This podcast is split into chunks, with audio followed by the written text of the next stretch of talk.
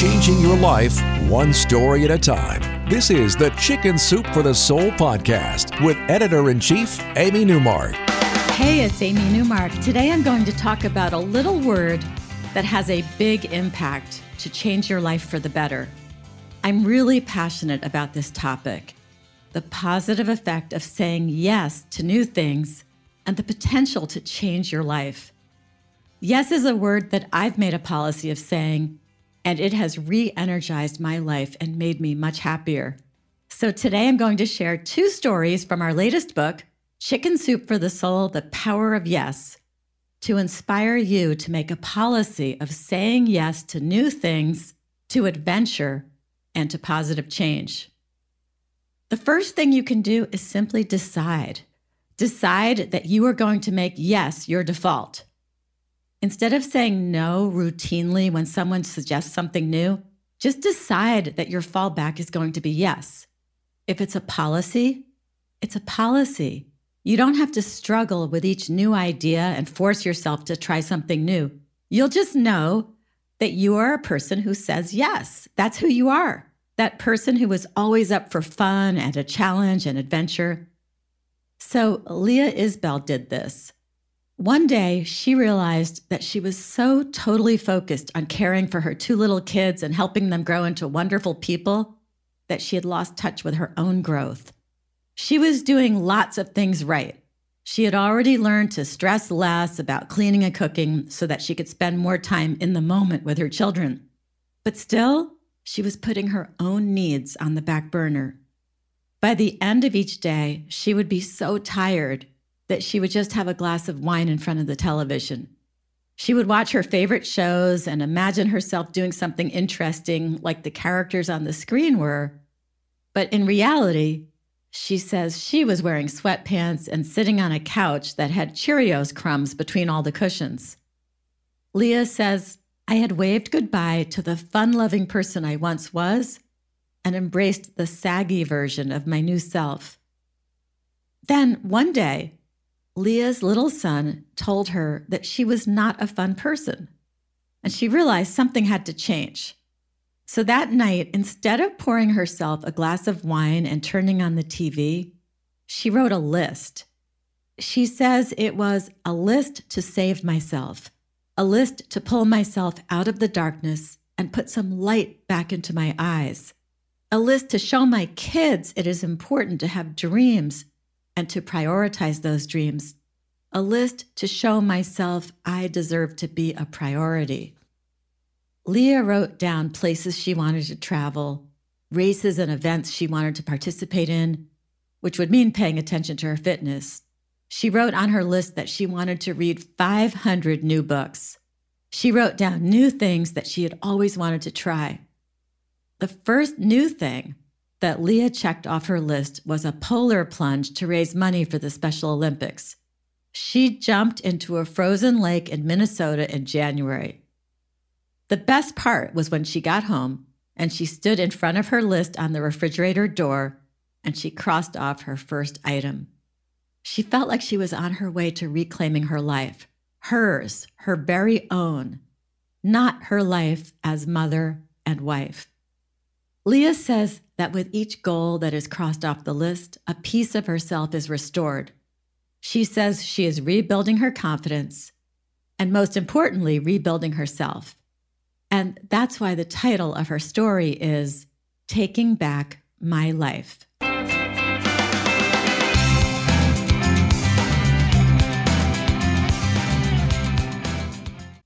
Say goodbye to your credit card rewards. Greedy corporate mega stores, led by Walmart and Target, are pushing for a law in Congress to take away your hard earned cash back and travel points to line their pockets. The Durbin Marshall credit card bill would enact harmful credit card routing mandates that would end credit card rewards as we know it. If you love your credit card rewards, tell your lawmakers hands off my rewards. Tell them to oppose the Durbin Marshall credit card bill.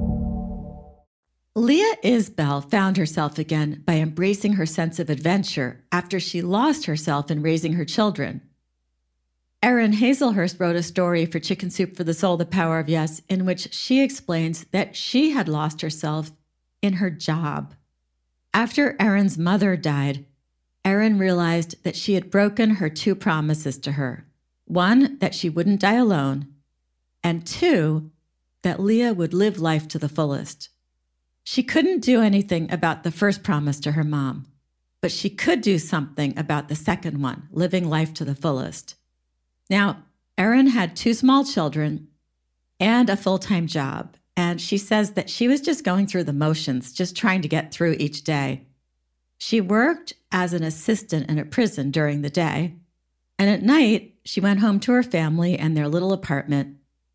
That apartment was right in the middle of a city, but it was decorated like a beach cottage because that's where Erin really wanted to be in a little cottage on a beach. So she had paintings of ocean scenes and seashells, and even a little wooden sign that said beach life. Erin spent her days craving a new life, but not making any progress toward achieving it. And then something happened that changed everything for her. One of the inmates who Erin had been talking to, who was full of dreams for a fresh start, was released. And Erin was so happy for him because he had talked about all his plans for his new life. When he left, he told her that she would never see him again. Erin almost envied him because he was going to make a fresh start, and yet she couldn't.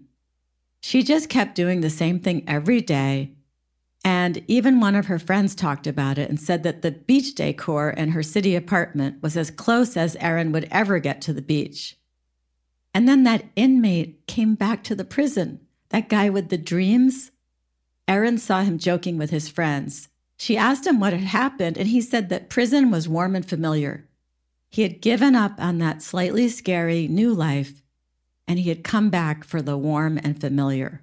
Well, that was it for Erin. She quit her job, she packed up her family, and she moved to the beach. She didn't even know what would happen next, but she knew one thing she was going to do whatever it was with an ocean view. So we started Erin's story with a quote. The quote is this Pearls don't lie on the seashore. If you want one, you must dive for it. And that's what both Leah and Erin did. They dove back into life and they went for that pearl. I'm Amy Newmark. Thanks for listening today. If you want to learn more about our new books and everything else going on at Chicken Soup for the Soul, join the more than 2 million people who follow us on Facebook, Instagram, or Twitter, or visit our website, chickensoup.com. If you'd like to learn more about Chicken Soup for the Soul, the power of yes, you can find it on our website, chickensoup.com by clicking on the podcast button and looking at our featured books.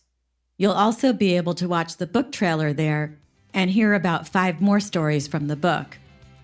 Come back for our next episode to hear about a different way to change your life for the better, and that is by listening to your dreams, the ones while you're sleeping. It's amazing how your subconscious can tell you stuff that you need to hear while you're dreaming. It's stuff you just don't pay enough attention to during the awake portion of your days.